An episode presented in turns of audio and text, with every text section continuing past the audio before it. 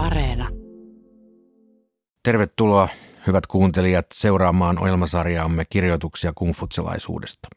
Tänään kuultavananne on 57. luentajakso ja kuulkaapas hyvät ystävät, tänään kuuntelemme runoja laulujen kirjasta Pertti Niemisen suomentamina.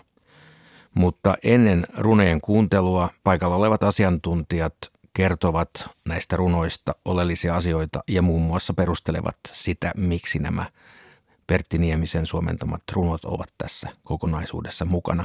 Paikallahan ovat Riikaleena Juntunen, Jyrki Kallio ja Eero Suoranta. Lämpimästi tervetuloa. Kiitos. Kiitos. Kiitos. Nämä Pertti Niemisen suomentamat runot ovat tässä meidän sarjamme kokonaisuudessa ainoa katkelma, jota ei ole suomentanut Jyrki Kallio. Mutta olet kuitenkin valinnut ne tänne. Miksi? Tällä laulujen kirjalla on hyvin tärkeä osa kumvutslaisessa kaanonissa, kumvutslaisten pyhien kirjoitusten kokoelmassa. Mestari Kung itse siteerasi näitä lauluja, jotka on siis runoja.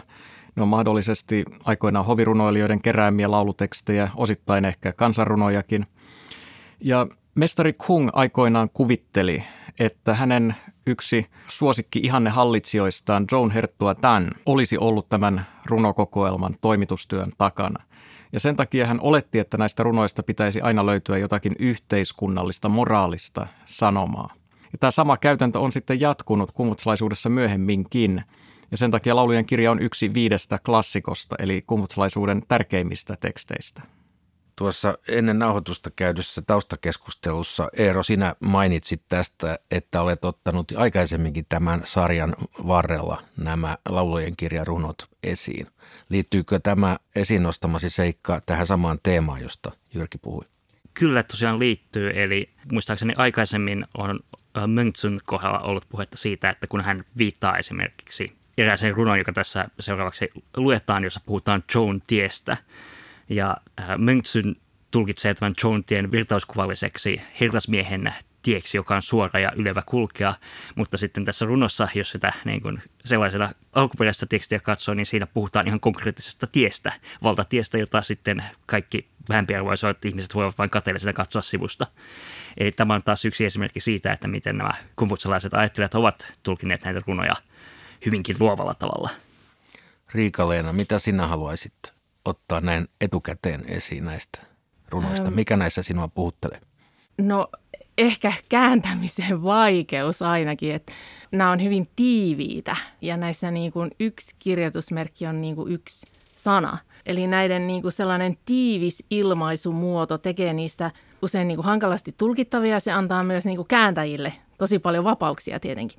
Mutta samalla sitä on hirveän vaikea kääntää niin kuin tähän meidän hirveän laveaan ja rönsyilevään kieleen, mitä nykypäivänä käytetään. Siksi on myös hyvä muistaa, että näistä on tehty hyvin erilaisia versioita. Ja varmaan se, mitä me nyt teille esitetään tai tässä näytetään, niin ei edes ole se lopullinen versio. Eli mä kuvittelisin, että ne tulee elämään vielä tulevaisuudessakin. Näihin liittyy semmoinen väärinluvun perinne, just siksi, että nämä on tällaisia melko kevyitä ja sensuellejakin ja näissä kuuluu myös monesti naisten ääni. Jotenkin tulee sellainen olo, että nämä on ollut myös niin kuin naisten tapa ilmaista itseään siellä menneisyydessä. Ja sitten kun kungfutselaisuus on tehnyt näihin sen symboliikan kerroksen, mistä nyt muutkin tässä mainitsi, niin sitten niitä on hirvittävän pitkään luettu vähän silleen sen kautta. Ja nykyään tutkijat sitten enemmän näkee niin ne myös sellaisena aikakuvauksena. Eli ne on niin kuin meidän yksi niitä harvoja näkövinkkeleitä sinne niin kuin Joe-kauden ihmisten ajatusmaailmaan ja elämään. Kiitoksia näistä huomioista. Nyt kuuntelemme nämä runot. Runoja laulujen kirjasta, suomentanut Pertti Nieminen. Katso Chioin poukamaa. Lyy ruoho ja Zhu köynnös ovat rehevät. Upea on Herramme, kuin jadesta kaiverrettu, kuin hiottu, kuin veistetty, kuin kiilloitettu, kukoistava, hienostunut, mahtava, komea.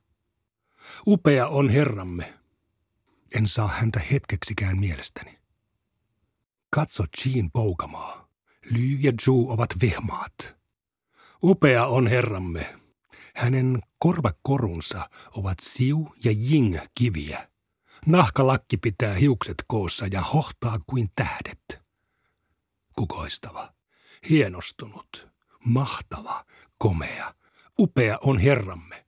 En saa häntä hetkeksikään mielestäni. Katso Jean Poukamaa. Ly ja Ju ovat kuin matto. Upea on Herramme. Kuin pronssia, kuin tinaa, kuin jadetaulu, kuin jadekiekko. Jalomielinen, suopea. Hän nojaa vaunujensa käsinojiin ja osaa pilailla ja laskea leikkiä. Hän ei ole pahantahtoinen. Upea nainen ja pitkä, kirjosilkkiä yllään ja vuoraamaton nuttu. Hän on Jean ruhtinaan tytär, Wayne ruhtinaan puoliso ja itäisen palatsin herran nuorempi sisar. Hän on Singin ruhtinaan käly ja Tanin herra on hänen lankonsa. Kädet kuin hennot versot, iho kuin kiinteää voidetta, kaula kuin valkea toukka, hampaat kuin melonin siemenet, laulukaskaan pää, silkkiperhos kulmakarvat, punaisilla huulilla vieno hymy. Kirkkaissa silmissä musta terä. Upea nainen ja kookas. Esikaupungin lähelle hän pysäyttää neljä vankkaa oriaan, joiden kuolaimissa on punaiset koristeet. Fasaaniverhojen takana hän matkaa vaunuissaan hoviin. Hoviherrat poistuvat aikaisin, jotteivät väsyttäisi valtiatarta. Joki on avara. Avara. Virta pohjoiseen vuolas. Vuolas. Verkkoja lasketaan, loiskis. Sampien pyrstöt, läiskis. Kaislat ja sarat pitkät, pitkät. Hovinaisten kampaukset korkeat, korkeat. Hoviherrat uljaan näköiset. Kuljen aution maan halki, puiden katveessa. Naidakseni sinut tulin ja jäin luoksesi. Mutta sinä et pitänyt minua hyvänä. Palaan kotiin omaan maahani. Kuljen aution maan halki, keräilen hierakkaa. Naidakseni sinut tulin ja asuin kanssasi. Mutta sinä et pitänyt minua hyvänä. Palaan takaisin kotiin. Kuljen aution maan halki, keräilen fuuta. Et ajatellut entistäsi. Etsit itsellesi uuden vaimon. Totisesti, et sinä sillä tavoin rikastu. Olet kulkenut harhaan. Kuikulhot ovat puuroa kukkuroillaan. Okapuiset lusikat, pitkät ja käyrät. John tie on kuin hioma kiveä ja suora kuin nuoli. Sitä kulkevat ylimykset, rahvas sitä katselee. Kaihoten käännän katseeni tielle. Vuolaasti virtaavat kyyneleet. Pienessä idässä ja suuressa idässä lojuvat sukkulat ja kangastukit jouten. Kieköynnöksestä punotuin kengin voi astella kuurassa. Ylimykset menevät ja tulevat – matkaavat tuolla Joan tiellä. Heidän lähtönsä, palaamisensa kouristavat sydäntäni. Kallioseinästä virtaa kylmä lähde, ettei vain kastelisi valmiita polttopuita. Tuskaisena makaan ja huokaan voi meitä vaivattuja. Polttopuut on pilkottu, saisipa ne vielä kotiin asti. Voi meitä vaivattuja, kun pääsisikin levolle. Idän asukkaat vain raatavat kenenkään kiittämättä. Lännen asukkailla on koreat vaatteet. Joan miehillä mustat ja ruskeat karhuturkit. Suosikkien pojat saavat pitää hyvänään sadat virat. He juovat viininsä, mutta eivät syö velliään. Vyöriipusten jalokivet hohtavat, mutta niiden kantajista ei ole hyötyä. Taivaallakin on linnunrata, joka katsoo alas ja hohtaa, ja tuolla on viistossa kuto ja neito. Seitsemästi vuorokaudessa se vaihtaa paikkaa. Vaikka se vaihtaakin paikkaa seitsemästi, eivät kudonnaiset valmistu. Kirkkaasti loistaa vetohärkä, mutta ei sitä voi iestää. Idässä on valon avaaja, lännessä iltatähti. Pitkä ja kaareva taivaan haarukka on vasta paikoilleen ehtinyt. Etelässä näkyy seula, mutta ei sillä voi seuloa. Pohjoisessa on kauha, mutta ei sillä voi kauhoa. Ei viiniä, ei velliä. Etelässä näkyy seula, kielekkeet koossa. Pohjoisessa kauha työntää varttaan länteen. Kuningas Wen asuu korkeuksissa. Oi, hän hohtaa taivaalla. Vaikka Joe on vanha maa, sille säädetty tehtävä on uusi. Joesta tuli maineikas. Eikö Jumalan säädös olisi osunut oikeaan aikaan? Kuningas Wen nousee ja laskeutuu. Hän on Jumalan vasemmalla ja oikealla puolella. Tarmokas oli kuningas Wen. Hänen maineensa on loppumaton. Runsaat lahjat totisesti on suotu Joulle. Kuningas Wenin lastenlapset ja lapset, kuningas Wenin lastenlapset ja lapset ovat sadan sukupolven runko ja haarat. Kaikkien Joan palvelijoiden suuri maine säilyy monien sukupolvien halki. Heidän maineensa säilyy sukupolvien halki. He tekivät tarkkoja suunnitelmia.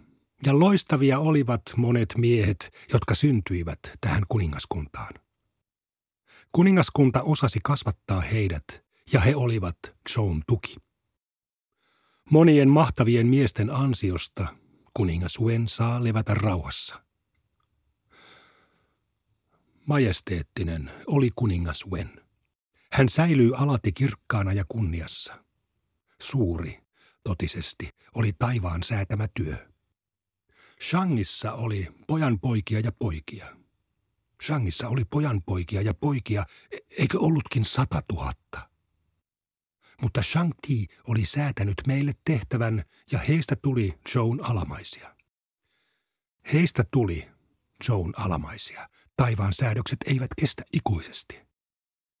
Jinin palvelijat olivat hyviä ja uuraita, mutta he uhrasivat viiniä meidän pääkaupungissamme.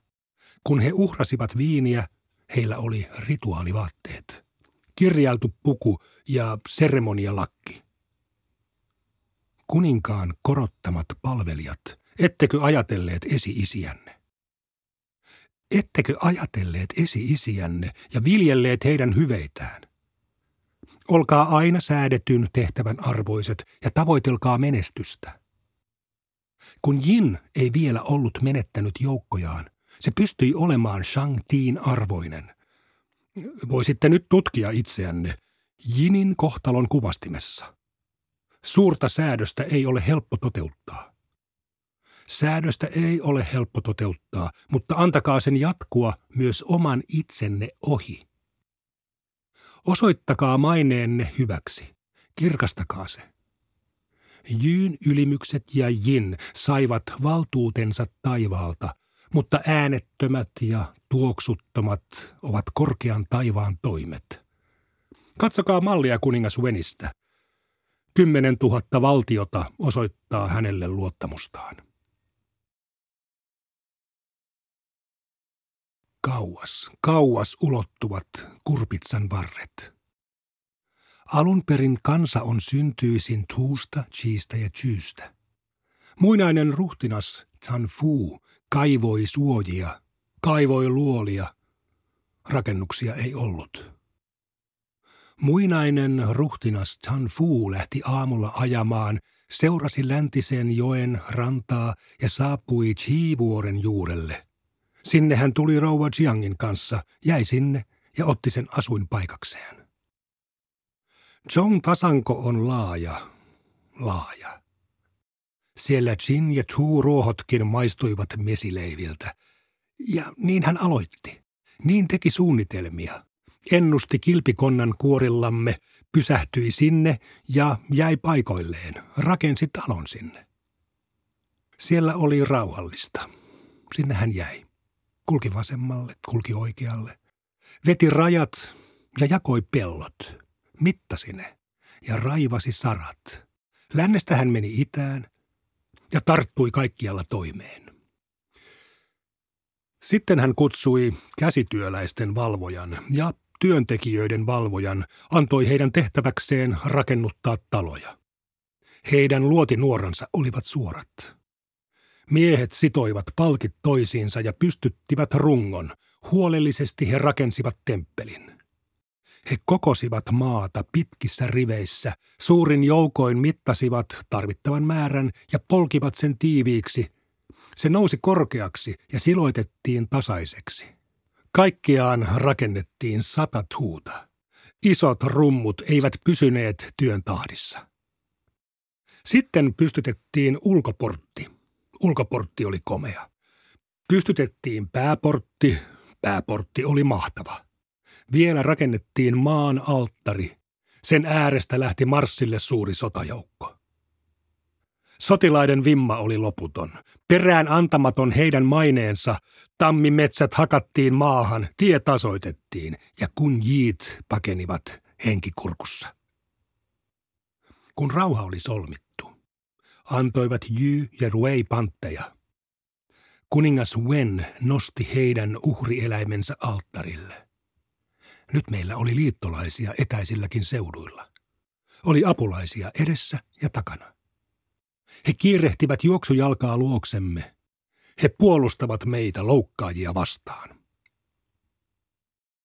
Arvoiset läsnäolijat, ainakin Pertti Niemisen suomentamina nämä runot ovat aivan selkeää, kaunista kuultavaa.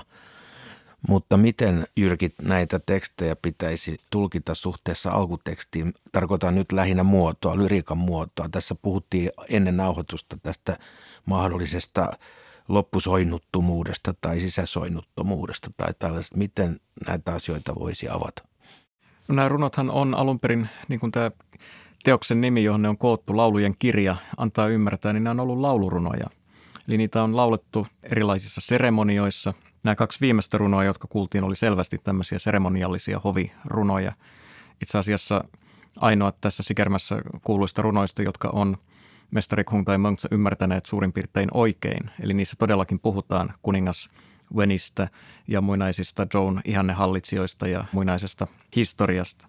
Mutta että nämä runot sen takia, että kun ne on laulurunoja, niin ne on, on todellakin alun perin olleet loppusoinnullisia ja niissä on myöskin niin sisäsointuja ja muuta. Niin ne on niin rakennettu tietyllä rytmillä.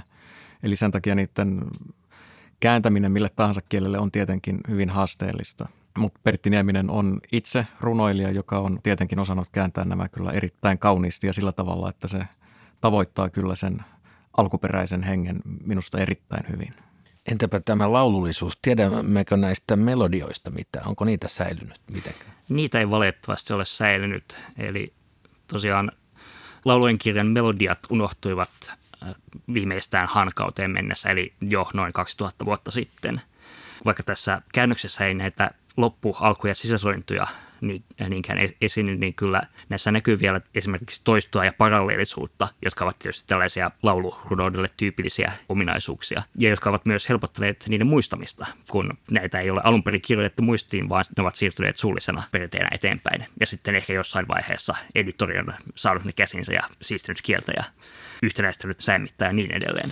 Nämä pari ensimmäistä runoa ovat hyvin upeita. Siinähän puhutaan upeasta naisesta ja upeasta herrasta. Ne ovat tällaista innoittunutta ylistystä ja ne sisältävät paljon huudahduksia.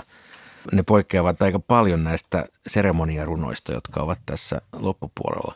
Sisältyykö tähän valikoimaan nyt ikään kuin koko tämä spektri?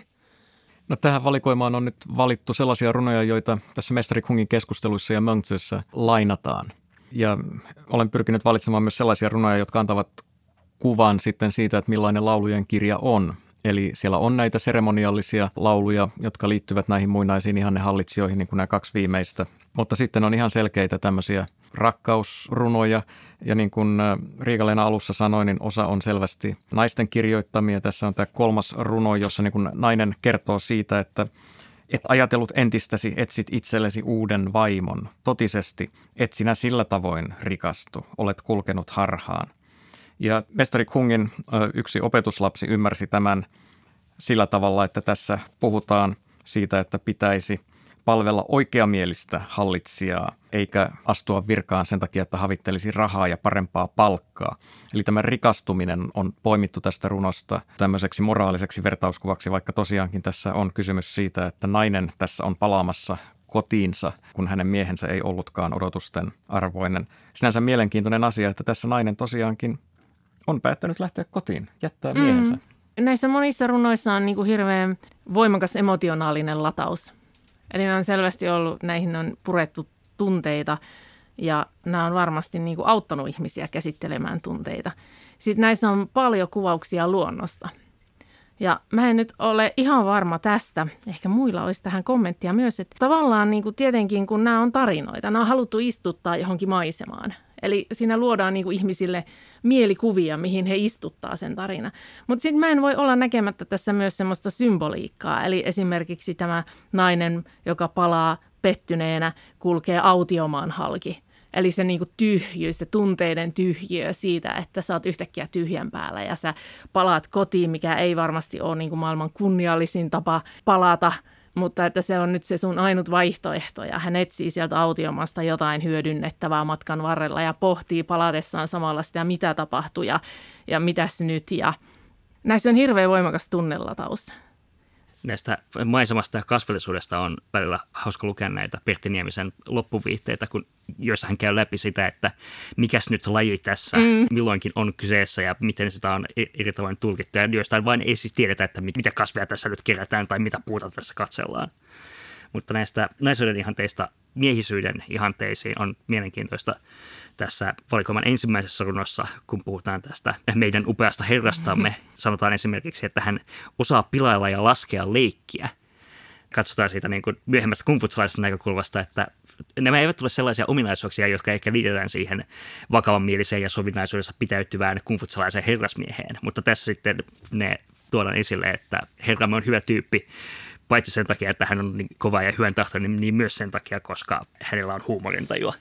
Ja tästä runostahan on poimittu esille tämä alussa oleva katkelma. Upea on Herramme, kuin jadesta kaiverrettu, kuin hiottu, kuin veistetty, kuin kiilloitettu joka on tulkittu sitten kuin henkiseksi ominaisuudeksi, tämmöiseksi henkiseksi valistuneisuudeksi ja jaloudeksi. Vaikka tämäkin on, saattaa hyvin olla naisen kirjoittama runo, jossa tätä niin miehen komeutta ihaillaan. Ehkä jopa vähän ironisesti. Nieminen täällä loppuviitteissään miettii, että onko tämä, meneekö tämä kehuskelu niin kuin jo liian pitkälle, että voidaan, voiko sitä ottaa tosissaan. Täytyy nyt tähän väliin sanoa, että jos tämä liittäisi tämän runon tähän seuraavaan runoon, jossa sitten puhutaan edelleen upeasta miehestä, mutta joka vannoo, ettei koskaan unohda ja vannoo, ettei minua koskaan jätä ja vannoo, ettei kerro meistä. Tästähän tulee silkkaa sarkasmia. Et jos nämä kaksi yhdistäisi, niin mä mietin, että onko nämä runojen rajat oikeasti näin selvät, että ne varmasti on ollut tällä tavalla järjestettynä. Ehkä on. No saattanut alun perin todellakin liittyä toisiinsa. Nämä runothan on järjestetty, tämä laulujen kirja, niin, niin nämä runot on, on laitettu erilaisiin osastoihin – joiden osastojen nimet viittaa siihen, että mistä päin ne runot on kerätty. Niillä on yleensä jonkun valtion tai alueen nimi. Et sillä tavalla on, on ihan mahdollista, että esimerkiksi nämä kaksi meidän ensimmäisenä kuulemaa runoa on liittyneet toisiinsa.